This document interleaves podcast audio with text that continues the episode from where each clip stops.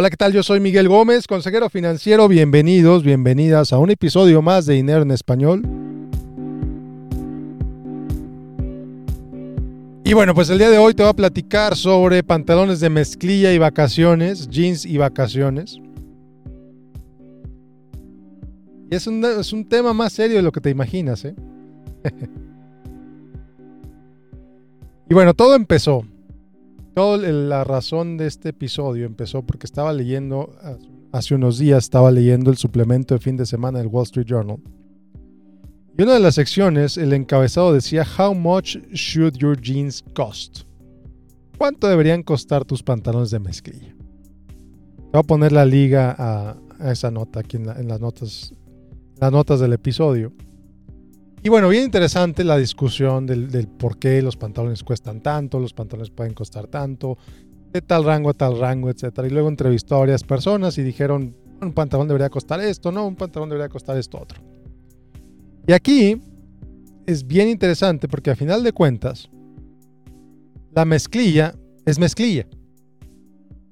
Es una tela hecha normalmente con algodón que recibe ciertos tratamientos a veces la despintan, a veces le hacen hoyos, a veces le ponen remaches, a veces le ponen costuras, etc. Entonces, dependiendo del, tipo de costura, dependiendo del tipo de remache, dependiendo del tipo de pintura que se use o no se use, de los hoyos, del, tratamiento que reciba la tela, pues es el costo que tiene ese pantalón. Normalmente mientras más detalles tiene, pues tiene un costo de producción más elevado, obviamente.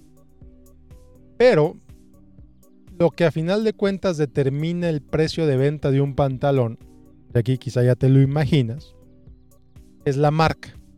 La marca en la que se vende el pantalón. Es que es bien interesante porque yo conocí a alguien que tenía una tienda de ropa que vendía pantalones de mezclilla muy baratos, ridículamente baratos, en 10 dólares cada pantalón de mezclilla. Y eso te estoy hablando hace 15, hace 15 años, no sé ahorita cuánto cuesta en, no sé cuánto cuestan ahorita en ese tipo de tiendas, pero vendía esos pantalones a 10 dólares cada pantalón. Y una vez que estábamos platicando, esta persona me comentó, no, pues es que este pantalón en realidad es muy buen pantalón. Lo vendo tan barato porque pues es a lo, que lo puedo vender y aún así le gano. Pero estos pantalones se producen en las mismas maquilas que se producen los de las, las marcas más grandes que ves en los centros comerciales a veces hasta, el mismo corte. definitivamente es la misma tela, a veces el mismo corte, son los mismos hilos, son los mismos zippers. Nada más que la otra marca pues usa sus zippers que, tienen su logotipo en, el metal. La otra marca usa sus remaches que tienen su logotipo en, en los remaches. Obviamente el bordado de las bolsas, obviamente el bordado de las costuras es diferente.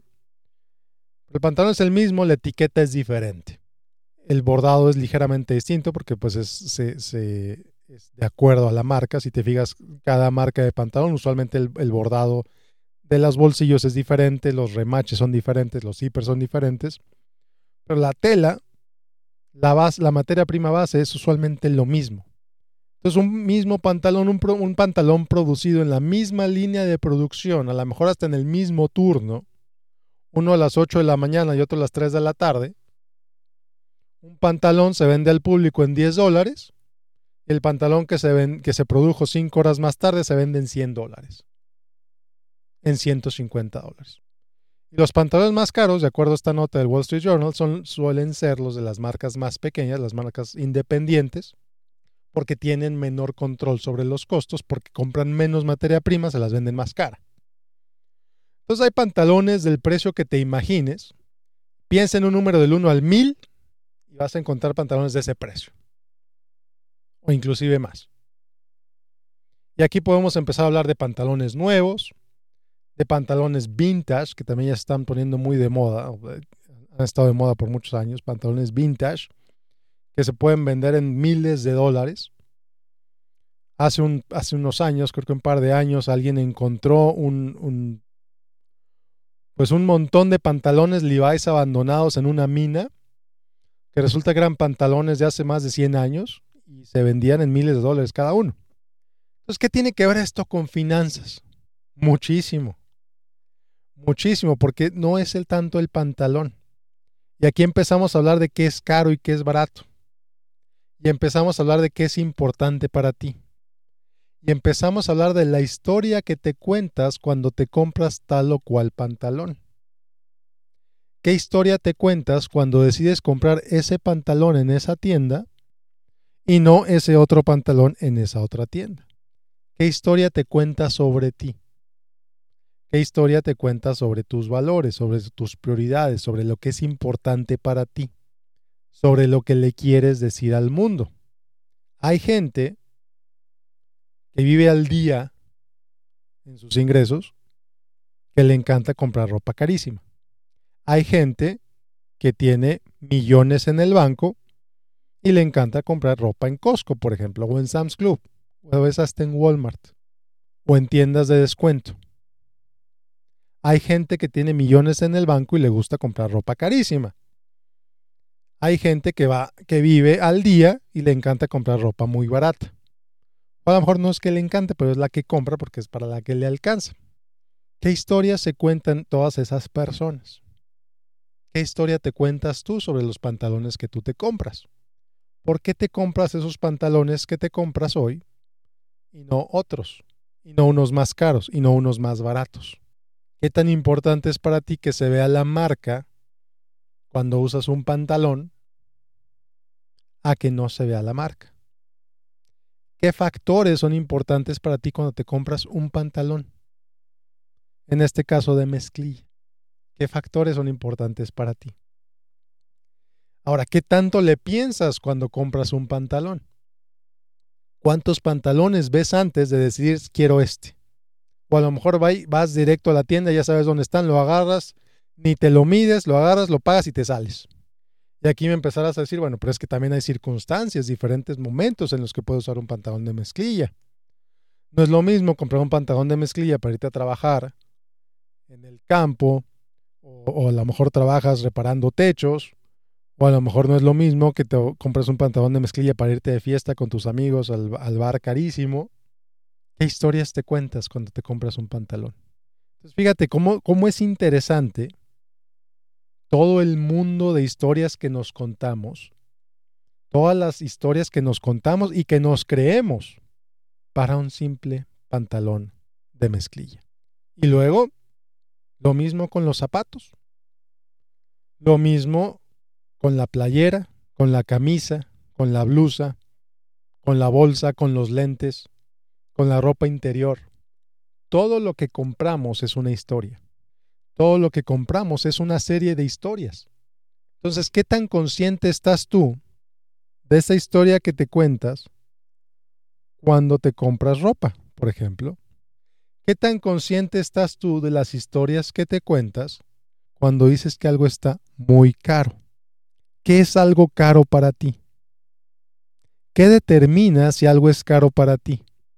Y aquí puedes tener dos personas con exactamente la misma cantidad de dinero en el banco, que alguien llega y les pregunta, oye, tengo este paquete vacacional para ir a Cancún, cuesta 3 mil dólares, todo incluido, alimentos, bebidas ilimitadas, lo que tú quieras, acceso a espectáculos, y puede ir toda tu familia por 3 mil dólares. Una de esas dos personas va a decir, está carísimo, y la otra persona va a decir, ¿dónde firmo? ¿Por qué? ¿Qué es lo que determina si algo es caro o barato? ¿Es el precio? No necesariamente. No necesariamente es el precio. Es el valor que cada persona le da a ese precio. Claro, si vas así con alguien y le dices, oye, eh, mira, ¿por qué no te compras ese carro? Ese carro está padrísimo, me encanta. ¿Por qué no te lo compras? No, pues no me alcanza. No me alcanza, no tengo suficiente dinero para comprar. Bueno, pero podrías comprarlo a crédito. Sí, pero no, gracias. A lo mejor alguien que dice, oye, ese carro me encanta, me lo quiero comprar, pero no, no, no, está muy caro. Entonces, no, no lo quiero. Es una cuestión de ideología, es una cuestión otra vez de historias. De las historias que te cuentas cuando tú determinas si algo es caro o si es barato. ¿Qué es algo caro? No es algo que cuesta mucho dinero. No, señor, no, señora algo caro es a lo que no le ves el valor. Es a lo que tú no algo que tú no paga, algo por lo que tú no pagarías aunque tuvieras el dinero. Eso es algo caro. Algo caro no es algo de precio elevado. Porque te aseguro que te has comprado muchas cosas de precio elevado que no consideras caras. Algo caro es algo que tú valoras poco. Fíjate muy bien la distinción. Algo caro no es algo que tiene un precio muy grande. Es algo que tú le das muy poco valor. Algo a lo que no le ves el potencial. Platicaba el otro día con una señora, oye señora, ¿por qué no te compras esa herramienta? A lo mejor esa herramienta te puede ayudar para hacer mejor tu trabajo para poder vender más, para poder tener más clientes. No, no es que está muy cara. Está muy cara y no, no cuesta muchísimo dinero, no me lo voy a comprar. ¿Qué historia se está contando esa persona? ¿Por qué una persona les está hablando del potencial que podría generar al comprar eso? Y porque la otra está pensando del riesgo de los problemas que podría tener si compra esa máquina. ¿Qué está pensando la otra persona que se la hace tan cara? Que si compra esa máquina, no va a poder recuperar esa inversión porque sus clientes no están acostumbrados a pagar por buenos productos que le podría ayudar a hacer esa máquina. Por ejemplo, cuando la otra persona le está diciendo, está viendo todo el potencial, todo lo que podría hacer con esa máquina nueva, todos los nuevos productos que podría hacer, toda la, nueva línea de cosas que podría vender cuando su interlocutora, lo único que está, la otra persona, lo único que lo que está pensando es en que ese dinero prefiere usarlo para otras cosas más seguras, prefiere usarlo para a lo mejor para comprar su comida y no tiene tiempo de pensar en potencial porque esa persona vive en su realidad. Su, su mente está limitada a su realidad actual en lugar de pensar en el potencial de lo que podría hacer si fuera a comprar esa herramienta. Entonces volvemos a lo mismo, son historias. ¿Qué historias te cuentas cuando dices que algo es muy caro? ¿Qué historias te dices a ti sobre el dinero, sobre la vida, sobre lo que mereces, sobre lo que puedes hacer, sobre lo que podrías hacer? cuando dices que algo es muy caro. Realmente es muy caro porque no, le das el valor, no tienes, no está en tus prioridades comprar eso y por lo tanto se te hace tan caro que cómo, cómo es posible que alguien más lo compre. O, o estás limitando tu visión. Entonces, ¿qué historia te cuentas cuando algo dices que es muy caro? Yo, yo sé que este podcast ha, sido, está, ha estado lleno de preguntas, pero la verdad te invito a que lo escuches que le pongas pausa tantas veces como sea necesario.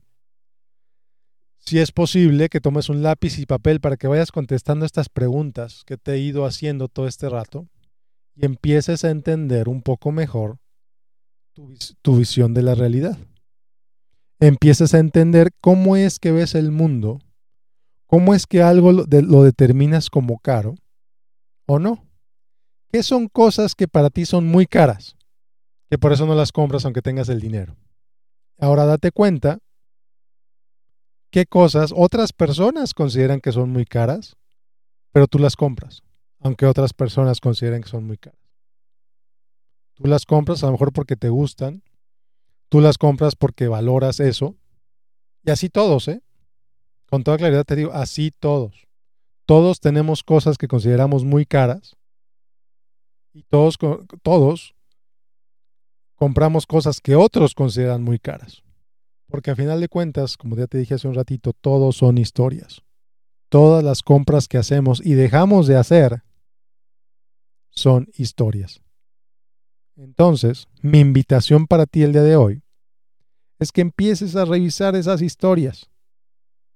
Que empieces a ver por qué compras lo que compras. Por qué haces lo que haces. Con tu dinero, con tu tiempo, con tu energía, con tu atención, con tu vida. Y si tienes hijos, si tienes hijas, uff, ¿a qué les dices que sí a tus hijos? ¿A qué les dices que no? ¿Por qué les dices que no? Cuando quieren comprar qué, cuando quieren que les compres qué, invariablemente les dices que sí. Cuando quieren que les compres qué, invariablemente les dices que no. Yo a mis hijos, por ejemplo, quieren un libro, se los compro. Independientemente de lo que cueste el libro, se los voy a comprar. Libros, nunca la respuesta va a ser no. Esa es mi regla. Yo los llevo a la librería para que compren libros. Papá, quiero este libro, ándale pues. Y adelante. ¿Qué es algo que les dices que no a tus hijos que les podrías decir que sí? ¿Qué es algo que les estás diciendo que sí que les podrías decir que no? ¿Qué es algo que te estás diciendo sí que a lo mejor te convendría más decirte que no? Y aquí me podría echar tres horas hablándote del por qué estoy dejando de consumir alcohol. Fíjate que yo casi no tomo. Un, six pack, un paquete de seis cervezas en el refrigerador me dura a lo mejor tres, cuatro meses. Pero fíjate que he estado poniendo más atención a mi salud últimamente. Y me di cuenta que me tomé una cerveza hace unos días, me tomé una Guinness. A mí me encanta la cerveza Guinness, me gusta mucho la cerveza Guinness. Con una cerveza tuve y luego empecé a ver, yo tengo, tengo un Apple Watch, tengo una, una pulsera que se llama Whoop. Y empecé a ver la reacción que tuvo mi cuerpo luego de una simple cerveza. Resulta que el pulso me subió. Resulta que cuando me fui a dormir la respiración me subió. El corazón también estuvo un poco diferente a lo que normalmente está cuando me duermo. Y esto fue solamente una cerveza. Entonces, si antes me duraba dos, tres meses un six pack, a lo mejor esta vez me va a durar seis meses o más. O a lo mejor ni siquiera me lo acabo porque estoy empezando a reducir mi consumo de alcohol, que de por sí era muy limitado. Lo mismo con el café. Lo mismo, lo mismo con, con los alimentos procesados. Que no es que me los que coma todo el tiempo, que no. Pero empieza a reducir su consumo también. Y así se trata la vida, se trata de evolucionar, se trata de crecer, se trata de tomar decisiones más alineadas con tus valores, más alineadas con tus prioridades. Entonces, todo empieza revisando las historias. Mi invitación para ti es que vuelvas a escuchar este podcast con lápiz y papel, como te dije hace un minuto, y que vayas tomando nota de las respuestas a, a estas preguntas.